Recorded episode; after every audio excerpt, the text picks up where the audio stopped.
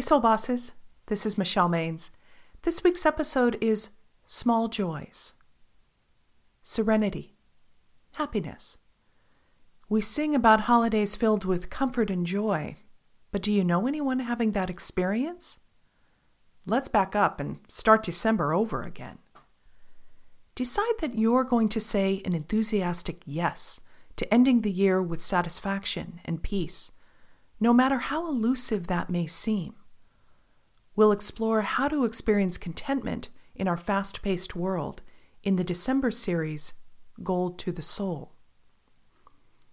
Say contentment, and most people envision sitting in a lounge chair at their favorite vacation spot. But contentment is about more than being passive. When we're awake and sensitive to what's going on around us, good is suddenly everywhere. I had this subject on my mind as I waited at an upscale hotel for a friend's birthday dinner. I caught a break with traffic and arrived well ahead of everyone else. As I parked myself in a soft easy chair in the lobby, a woman came and sat in front of the oversized fireplace. A few minutes later, she started speaking. Since we were the only people in the lobby, I looked up. Her back was turned to me. Then it became clear she was shooting a video with her phone and narrating the backdrop. Then her date arrived. He was encouraging as he looked over her shoulder at the video. Nice, he said, giving her a broad smile. I guess, she replied, shrugging her shoulders. I feel like shit. I'm just trying to be positive.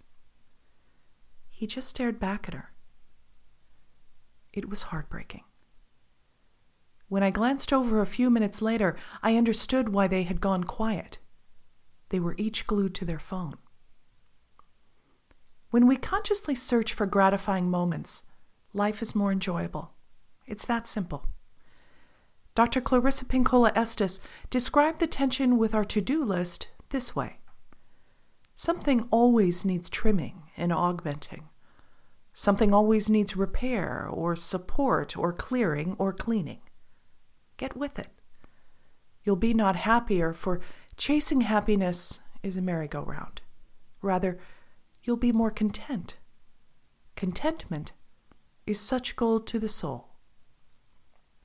Let's replay the couple's conversation, this time focusing on awareness.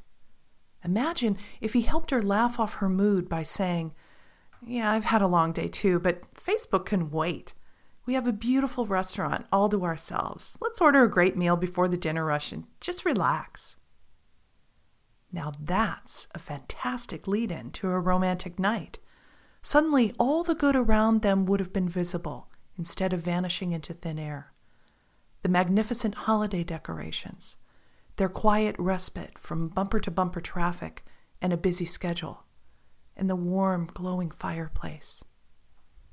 If you start to feel pushed and pulled by your holiday commitments, avoid the temptation to go numb. In its place, stay present and find something that makes you content. Better yet, challenge yourself to find three things to appreciate every day during the rest of December.